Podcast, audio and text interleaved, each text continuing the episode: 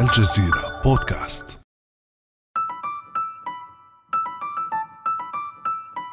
اثنان تريليون ومئتا مليار دولار أمريكي.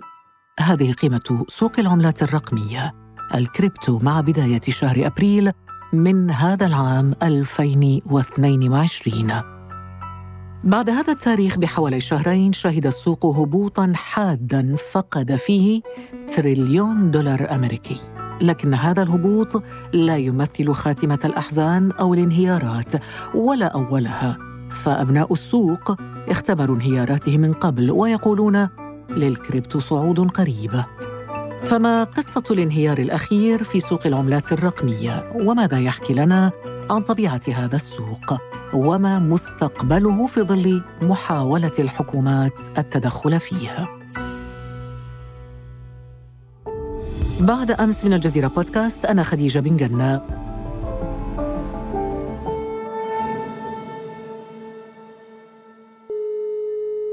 ويسعدني أن أرحب في هذه الحلقة بالدكتور ياسر بشر مدير القطاع الرقمي في الجزيرة وأحد أبرز الخبراء العرب في الأسواق والتقنيات الرقمية. أهلا بك دكتور. أهلا بك أستاذ خجيز سعداء بك لأول مرة في البودكاست. أول مرة في البودكاست.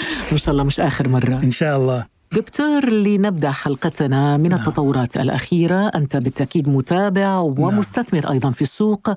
كيف قرأت الانهيار الأخير؟ يعني أنا بقول دي مش أول مرة. يعني الناس اللي كانت موجودة في الكريبتو من 2010 تدربت على ذلك. أنا في الكريبتو من 2000 منهم؟ من 2013 فيعني دي ليست بأول مرة. ولكن أدعيني بس يعني أرجع بالتاريخ بعض الوقت ونشوف هل هو فعلا انهيار أم هو تصحيح لوضع لو بصينا على في مجموعة من الأسهم معروفة باسم ال FAANG وهي محفظة من الأسهم لأكبر الشركات التقنية اللي هي فيسبوك وأمازون وجوجل ونتفليكس. لو بصينا للأرقام من بداية 2022 في يناير انخفضت أسهم ال FAANG بنسبة 33% وانخفض البيتكوين بنسبة 38% منذ بداية السنة. من بداية السنة. يعني الانخفاض في البيتكوين لم يحدث فقط في البيتكوين حصل في سوق الأسهم بشكل عام. مهم. فإحنا بنقارن البيتكوين بالشركات التقنية لأن البيتكوين دي تكنولوجيا طبعا هي عملة ولكن في الأساس هي تقنية جديدة. يعني دعنا نرى أداء الشركات التقنية في ال 12 شهر الماضيين بمعنى من مايو 2021 وحتى الآن. اللي هي بنتكلم على مجموعة الأسهم أداء الأسهم تبعت فيسبوك وجوجل ونتفليكس وأمازون.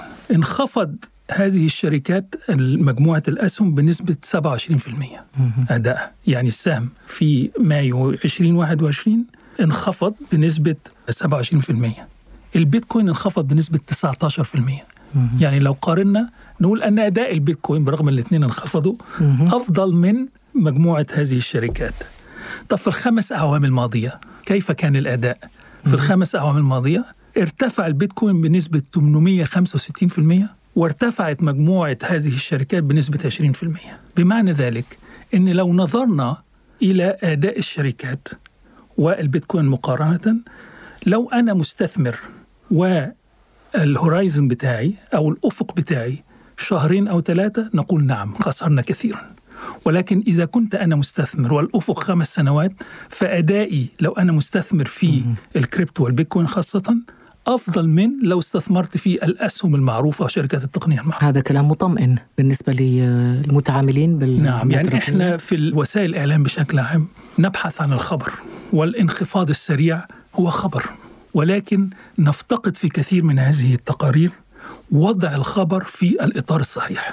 هذا يقودنا دكتور ياسر بشر إلى نعم. البحث في أسباب الانهيار. نعم. ما الذي حدث؟ لو تشرح لنا من أين بدأ الانهيار؟ الانهيار الأخير نعم. اللي حدث في الأسابيع الماضية. نعم هو الانهيار الأخير معقد شوية ولكن خليني أحاول يعني طيب أبسطه أنا, أنا لا أفهم لجمهورنا كثيرا نعم. فحاول تبسط قدر الإمكان. نعم. وأتوقع الكثير من المستمعين في العملات نعم. العملات الرقميه كثيرة بالالاف ما سبب الانهيار الأخير؟ هي عملة رقمية معروفة باسم التيرا واللونا عملتين رقميتين مترابطين مع بعض. الغرض من هذه المنظومة غمز- منظومة التيرا واللونا هي خلق عملة ثابتة وهي التيرا مقارنة بالدولار. يعني في أي وقت تشتري الترا تشتريها بدولار وتبيعها بدولار. يعني ربط العملة الرقمية بالدولار دائما. وليها قريب آخر اسمه اللونة. بدون الدخول في تفاصيل كيف يعملون. طيب هذا القريب ابن عمه ليش نعم. ما يكون دولار رقمي مثلا؟ لا يوجد دولار رقمي الآن وهو طبعا في حديث كبير يدور الآن في أمريكا. هل تقوم الفيدرالية الأمريكية بإنتاج أو بتطوير دولار رقمي؟ هناك آراء تقول نعم وآراء كثيرة تقول لا. وممكن ندخل في هذا طبعا نعم. الجزء إذا تفضلتي. طبعا هناك آراء كثيرة في أمريكا لو نتعمق في هذا الوضع في الدولار الرقمي خاصة بالحرية الشخصية والحفاظ على السرية في المعلومات. لأن لو كان هناك دولار رقمي هناك أسئلة كثيرة منها. لو البنك المركزي الأمريكي أنتج دولار رقمي يستطيع أن يعرف أين أصرف كل شخص على مستوى الشخص وعلى مستوى الدولار والسنت أين أصرف مصاريفي. إذا آليات الرقابة موجودة آليات الرقابة موجودة أكثر ما هو موجود الآن في العملة العادية وهذا بالضبط نقطة التحدي الرئيسية في العملات. الرقمية يعني هي طبعا تحدي متابعة الأرقام التعاملات المالية يعني يخطئ من يعتقد. أن العملات الرقمية وخاصة البيتكوين لا تستطيع الحكومة الأمريكية أو أي حكومة معرفة من عملها لأن وضعت الآن أنظمة يعني مثلا شركة أنا واحد مستخدم أريد أن أشتري بيتكوين وأفتح على شركة من الشركات المعروفة في أمريكا زي مثلا كوين بيز لا أستطيع أن أفتح حساب إلا إذا أعطيت معلومات عني من صحيح. أنا وال social security number وما إلى ذلك فلذلك يعرفوا من أنا. وهذا غير موجود في العملات الرقمية. ما هو هذا الكريبتو؟ يعني نعم. نعم. أنا لا أستطيع أن أشتري كريبتو مثلا في كوين بيز إلا أما أفتح حساب وأضع اسمي. آه okay. هذا كان قديما. كان يستخدم في 2013 و2012 نعم في إنشاء البيتكوين استخدم كثيرا في ما يسمى بال dark web أو الإنترنت السوداء أو المظلمة.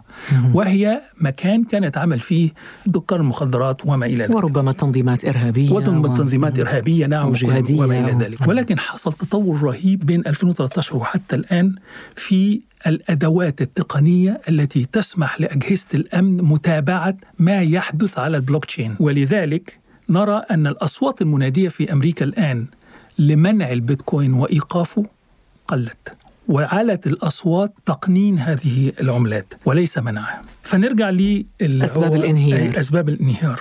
هناك آراء كثيرة ولكن بعد التحليلات بعض الخبراء حللوا ما حدث. حدث الآتي.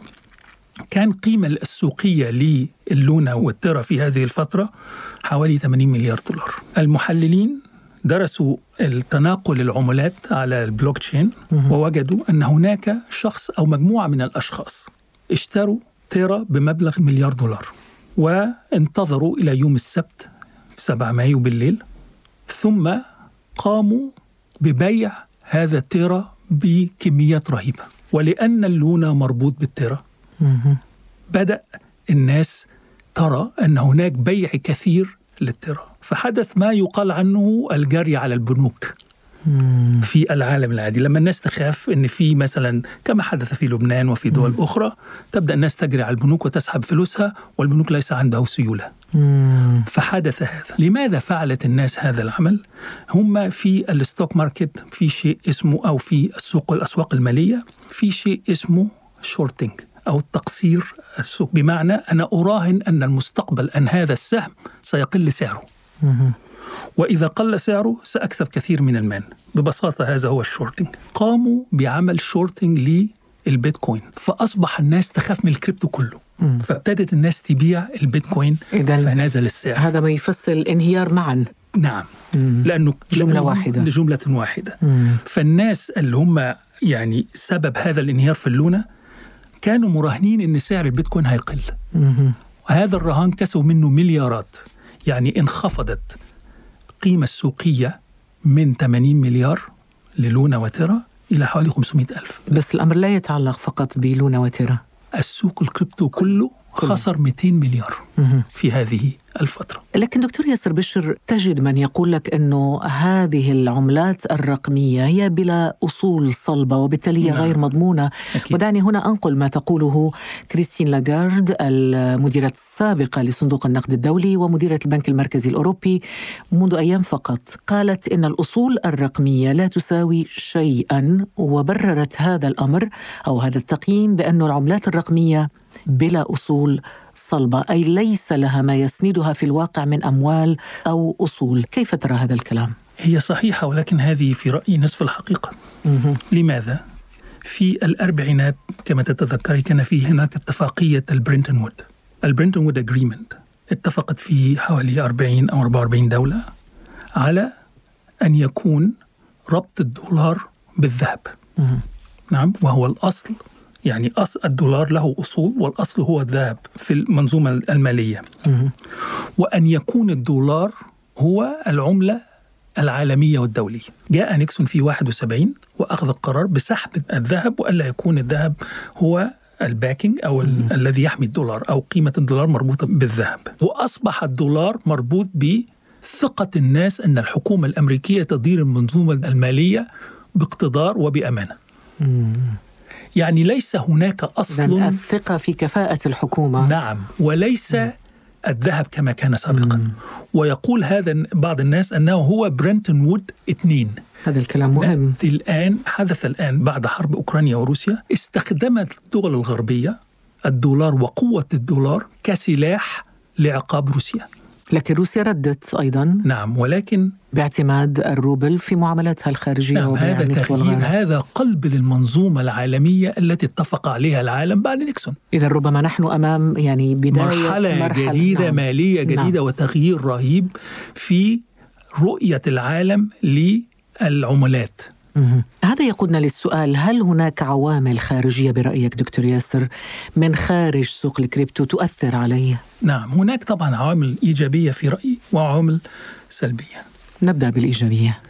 العوامل الإيجابية أن هناك توجه في أمريكا كما حدث في الإنترنت يعني أنا بس عايز أفكر المشاهد أو المتابع أو المستمع بما حدث في ظهور الإنترنت مهم. وما ما هو معروف في الإنترنت بال cryptography وهي تشفير المعلومات على الإنترنت مهم. في التسعينات بدأت تتطور تقنيات تشفير المعلومات لماذا؟ لأنني إذا أرسلت رسالة لا أريد أن أحد أن يعرف ما هذه الرسالة تمام؟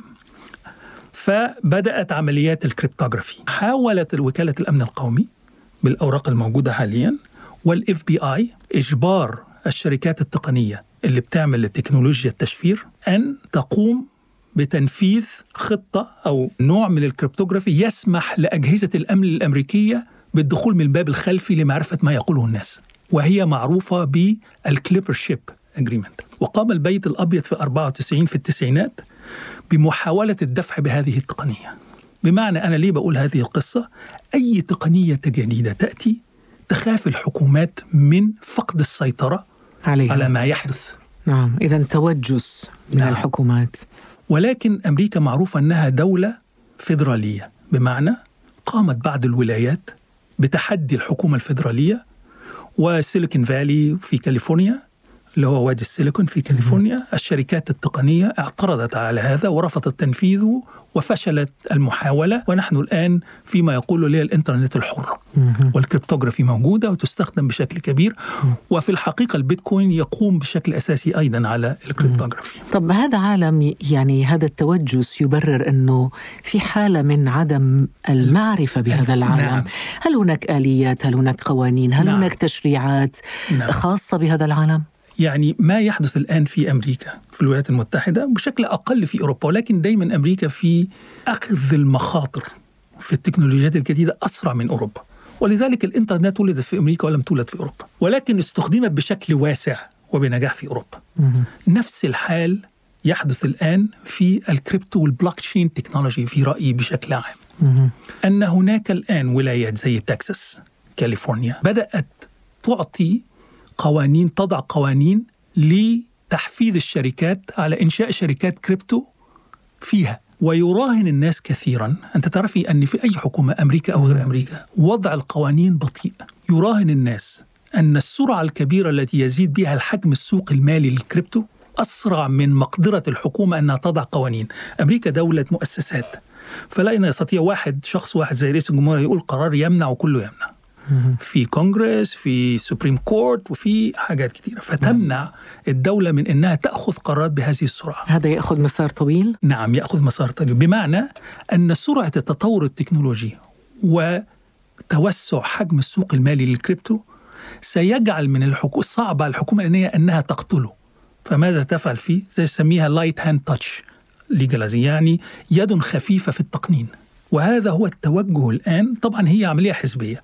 الجمهوريين دائما يحبوا القوانين الخفيفة. والديمقراطيون؟ قوة الحكومة عند الديمقراطيين دايما يحاول وضع قوانين لإعطاء قوة أكثر للحكومة. طب والأوروبيون؟ الأوروبيون أقرب في رأيي من الديمقراطيين أكثر منهم للجمهورية لكن دكتور دعنا نعود إلى هذا الانهيار الأخير وبالتأكيد هذا ليس الأول كما نعم. شرحت ما الذي يعزز هذه الانهيارات؟ هل هي حالة سلوكية نفسية بسبب ربما الخوف ربما بسبب الهلع والتوجس أم هناك تلاعب بالسوق؟ طبعا ما حدث في الحادث الأخير دوت أنا في رأيي بعد قراءة التقريرات المعمقة للمحللين هي تلاعب ولذلك من طرف من؟ ما هو لا نعلم من اشترى هذه م. العملة بهذا الكم مليار دولار وعندهم الإمكانية أنهم يضعوا مليار دولار ويعملوا ال shorting على البيتكوين م. بالمليارات ويكسبوا عشرات المليارات فهذه يجب أن في يعني ما هي الشخص هذه مجموعة من الأغنياء ممكن تكون ال hedge fund أو أصحاب المحافظ الكبرى قاموا بهذه العملية م. ولذلك تقنين كيفية التعامل في سوق الكريبتو؟ هذا ما ينادي به الكثيرون. ولكن دعني أقول أن الناس تركز على الكريبتو وأرقامه بتطلع وأرقامه بتنزل. أنا في رأيي ما يحدثه الكريبتو أو التقنيات التي طورت والكريبتو هذا تطبيق من تطبيقاتها ستؤثر بشكل كبير على المجتمع في العالم. كما أثرت الإنترنت والسوشيال ميديا والويب والسوشيال ميديا على مجتمعاتنا على المجتمع على مستوى العالم ستؤثر هذه التقنية اللي هي اللامركزية. دعني أقول ما هي اللامركزية. يعني أنا أستطيع الآن أن أرسل مليون دولار إلى شخص في الولايات المتحدة بدون الحاجة إلى بنك. ما هو دور البنك؟ هو مركز ثقة. أنا أثق في بنكي وهذا الشخص يثق في بنكه فأنا أعطي طب ما هي الضمانات؟ ضمانات إذا حولت مليون دولار إلى شخص في الولايات المتحدة هنا هي الضمانات هي البلوكشين التقنية نفسها التي بنيت دايما يقول دايما هي الرياضيات. the math I trust the math أثق في الرياضيات. نعم ولا أثق في شخص البيتكوين لو قلنا البيتكوين لا مركزي له قانون مكتوب في الكود ويتعامل به الناس ويثق فيه الناس ولذلك يستطيع أن أحول مبالغ رهيبة بالمليارات. في يعني الأرقام لا تحضرني الآن وإحنا بنتكلم بالمليارات في العام. دكتور ياسر بشر في كل مرة الناس تقول هذه العملات الرقمية ستموت وفي النهاية بالعكس. نعم. يا ريت لو تعطينا فكرة. يعني بما أننا موجود من أيام 2013 من 2013 أقول لك هذه ليست أول مرة. يعني أنت دخلت دخلت هذا العالم 2013 نعم. ما الذي تغير؟ يعني أقول لك من 2011 انهار البيتكوين بنسبة 99% وكان له أسبابه. 99% تمام؟ يعني من ما كان معه 100 دولار في دقائق أصبح معه دولار. ورجع البيتكوين تاني وابتدى في الارتفاع. وكان قيمة البيتكوين في هذه الفترة لا يتعدى ال 2 دولار.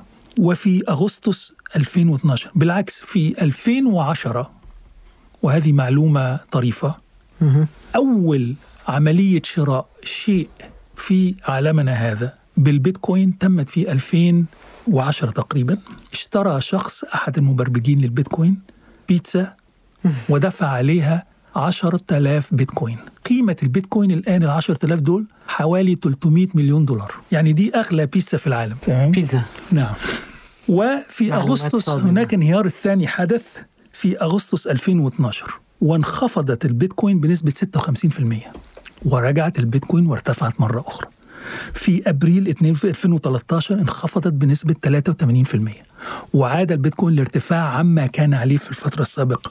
وفي ديسمبر 2013 انخفض بنسبة 50% وبعد ذلك لم ينخفض كثيرا حتى وصلنا إلى 2017 انخفض بنسبة حاجة و80% 82% وفي 2020 50% وفي 2021 حوالي 53% معنى هذا يعني أن في كل مرة. نعم هذا لأن الأصل هو أصل جديد في سوق الأصول والأوراق المالية. ولكن في رأيي أن كل انخفاض تتسم مع كل انخفاض لو تتسع قاعدة المستخدمين وتسع حجم السوق المالي للكريبتو. لكن كلامك دكتور يعني أنه هذه السوق غير مستقرة. لأننا في فترة ما زلنا ليس هناك قوانين تحدد لحماية المستثمرين. يعني هناك الآن في الكونغرس في مجموعة تعمل نعم. لوضع قوانين لحماية المستثمرين. دعني أقول أذكركم بما قلت في الأول. برغم قوانين حماية المستثمرين في سوق الأوراق المالية وفي سوق البورصة اللي هي الأسهم انخفضت الأسهم بنسبة 35% صحيح. صحيح. ولكن التغيرات في البيتكوين كبيرة ومع مرور الوقت هناك توقعات كثيرة. كلما زاد حجم السوق وزاد استخدامها قلت اللي هي ال volatility ديت أو التغيرات في قيمة طيب هنا أنت أدخلتنا في موضوع التوقعات. نعم. ماذا تتوقع بالنسبة للمستقبل والمجتمع البشري نعم. في مسألة التعامل مع العملات الرقمية؟ نبعد عن أسعار البيتكوين وتغير الكريبتو كسعر ونسلط بعض الضوء على تأثير تقنيات اللامركزية على المجتمع. نعلم من أن استخدامات الكريبتو بشكل عام أصبح وفي زيادة لا حاجة للبنوك في التعاملات المالية. ده هنا الآن في الولايات المتحدة وفي بعض البنوك في أوروبا بدأت تسمح للناس بشراء الكريبتو. ليه؟ لأنهم يحاولوا إيجاد دور جديد في العالم الجديد الذي يخلق. سيكون هناك استخدام أقل للبنوك في التعاملات بين الأفراد. يعني الأفراد يتعاملون بينهم وبين بعضهم ولكن هناك التقنيات اللامركزية تعزز ما يعرف بالسوفرن انديفيدوال أو السيادة الفردية. بمعنى أنني لا أريد البنوك وأستطيع أن يعني تتخلص من سطوة ال- البنك. إذا تخلصنا من سطوة البنك يبقى تخلصنا من جزء من سطوة الحكومة. صحيح. أستطيع أن أصرف ما أريده على ما أشاء.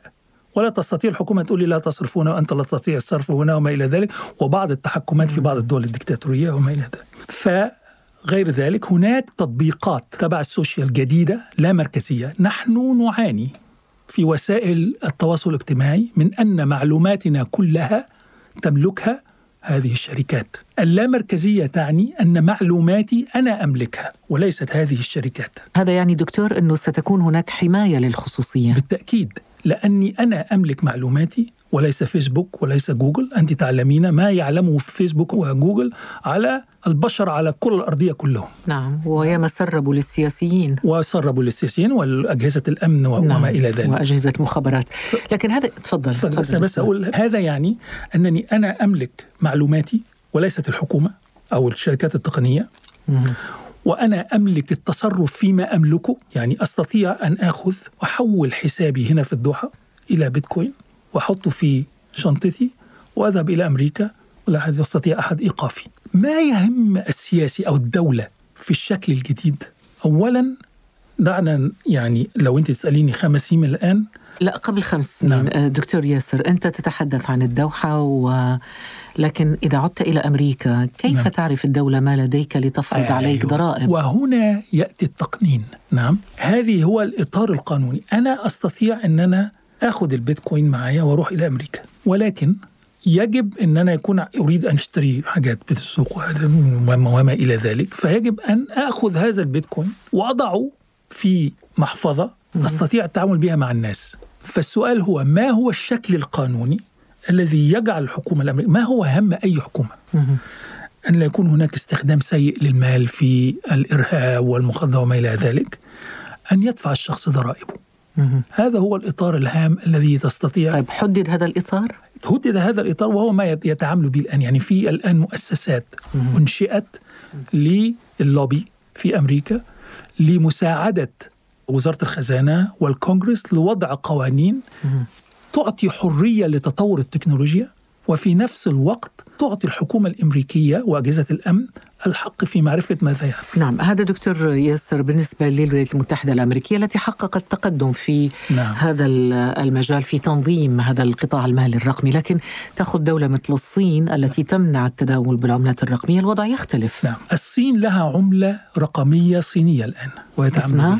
اليوان يوان. ديجيتال يوان في الفترة القادمة هناك أسلوبين من التفكير. أمريكا تعطي الحرية للتطور وتحاول تقنين تبعيتها وتأمين اللي هي الآثار السلبية لها. دولة كالصين دولة مركزية. فحلها لهذا الموضوع أنها تمنع التعامل به. يعني في أواخر العام الماضي أو في منتصف العام الماضي. منعت الصين اللي هو بنسميه التنجيم المايننج للبيتكوين. الآن برغم أنها منعته انخفضت المراكز التي تقوم بالتنجيم على البيتكوين في الصين إلى الصفر الآن. في خبر من أسبوع الصين هي الرقم اثنين في العالم الآن في تنجيم البيتكوين برغم أنها وضعت كل المحاذير وكل القوانين ولكن الناس يجدوا طرق نعم. هذا فما أقوله هو أن مهما كان المانع لا تستطيع هل استطاعت الصين أن توقف الإنترنت؟ قننتها وحددتها. نعم يعني حاصرته نعم. أو ال- نعم. لكن دكتور ياسر بشر هل يمكن أن نشهد في المستقبل مثلا إنشاء بنك مركزي رقمي في أي دولة من دول العالم؟ في أمريكا مثلا؟ لا أعتقد أنه هو يعني يريد حتى في الصين لم ينشئوا بنك مركزي جديد ولكن البنك المركزي الحالي سواء في أوروبا أو في أمريكا أو في الصين أنشأ عملة موازية للعملة العادية ولكنها رقمية.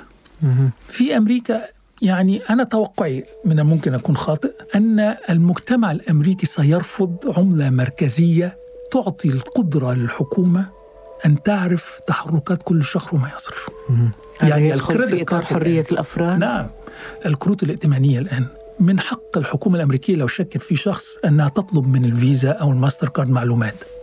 ال digital dollar أو الدولار الرقمي سيعطي الحكومة الأمريكية الحق مباشرة بدون الرجوع إلى المحكمة أو أي شيء وهذا هو ما ينادي به بعض النشطاء اللي هم يقفوا ضد التوجه في بعض ال- الأروقة الأمريكية نعم. أروقة أخذ القرار بإنشاء الدولار الرقمي. نعم. حلقة معلوماتية جميلة جدا عن هذا. العالم عن القطاع الرقمي المالي وأنت مدير القطاع الرقمي في الجزيرة. أشكرك جدا. فشكرا جزيلا لك وأنا من يوم الغد إن شاء الله سأسبح في هذا العالم. يعني بتريليون دولار يعني لا أنصح أن أنت تستثمري في أي شيء. عشر المبلغ إن شاء إن شاء الله. شكرا لك. كان شكراً. هذا بعد أمس.